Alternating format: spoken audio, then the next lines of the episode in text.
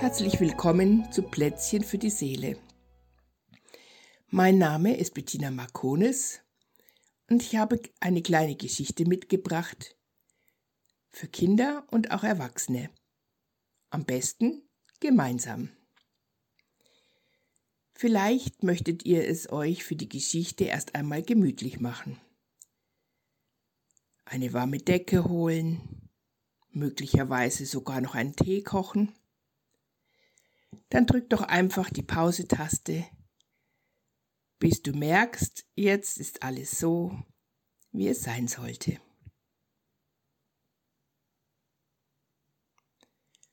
Und nun fängt die Geschichte an. Die Maus an der Krippe. Als vor langer, langer Zeit die wundersame Geburt im Stall geschah, da waren auch die Tiere dabei. Ochs und Esel schauten auf das Kind in ihrer Futterkrippe. Normalerweise gab der Bauer dort das Futter hinein. Nun aber lag dieses Baby und schaute mit weit offenen Augen zu ihnen. Der Blick dieses kleinen Menschens war so voll Liebe, dass den beiden Tieren das Essen gar nicht fehlte. Der Ochse bemerkte wohl, dass da auch viele Menschen kamen und vor der Krippe niederknieten.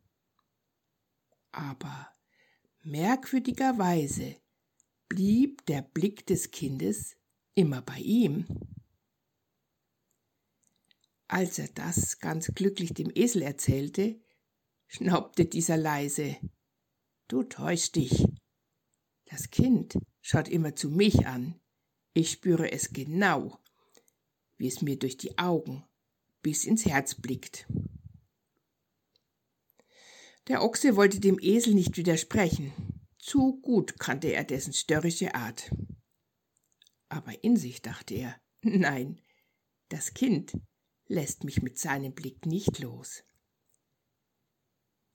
Beide Tiere bemühten sich, als Dank für den liebevollen Blick, ganz zart ihren warmen Atem zum Kind zu lenken.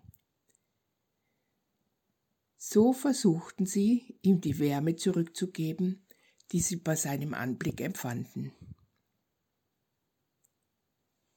Merkwürdigerweise hatten auch die Menschen, die zur Krippe kamen, das Gefühl, dass das Baby nur Augen für sie hatte. Jeder Besucher fühlte sich gesehen, gehört und geliebt.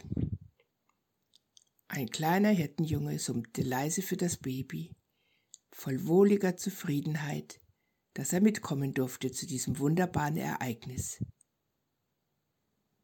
Die anderen Menschen ließen Gaben für die Familie da und gingen beglückt zurück zu den Orten, von wo sie gekommen waren. Niemand aber bemerkte die klitzekleine Maus, die sich heimlich ins Stroh gekuschelt hatte. Es war wirklich sehr kalt in dieser Nacht in dem zugigen Stall. Da war das bisschen Wärme durch das Stroh so verlockend gewesen, dass das Mäuschen nicht widerstehen konnte.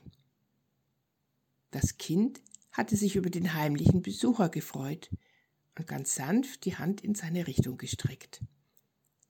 So wärmten sich die beiden gegenseitig, unbemerkt von all den Besuchern. Ochs und Esel hatten es wohl bemerkt, als die Maus in die Krippe geschlupft war. Aber sie kannten die Kälte und gönnten dem Tierchen den warmen Platz. Als endlich Ruhe im Stall eingekehrt war und die Menschen schliefen, da krabbelte die Maus leise und unbemerkt zum Ohr des Kindes. Ganz zart begann sie zu summen und sanfte Töne von sich zu geben. Schließlich fielen dem neugeborenen Kind die Augen zu und es schlief ein. Und wenn du, liebes Kind, jetzt müde geworden bist, dann kannst du ein bisschen die Augen schließen und träumen.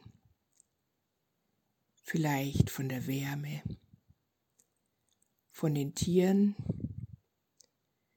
oder von allem, was für dich mit Weihnachten zusammenhängt.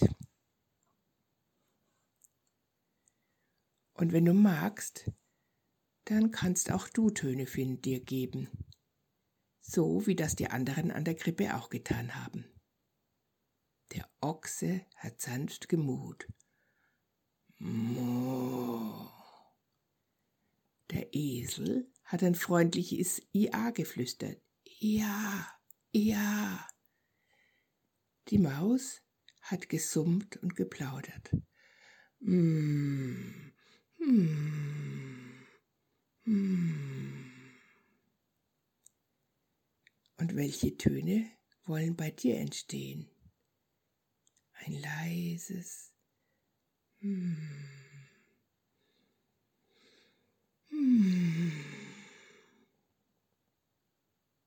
Oder etwas ganz anderes? Und wenn ein Erwachsener bei dir ist, dann könnt ihr zusammen Töne finden. Töne, mit denen ihr euch gegenseitig Wärme und Vertrauen zeigt, in Verbindung bleibt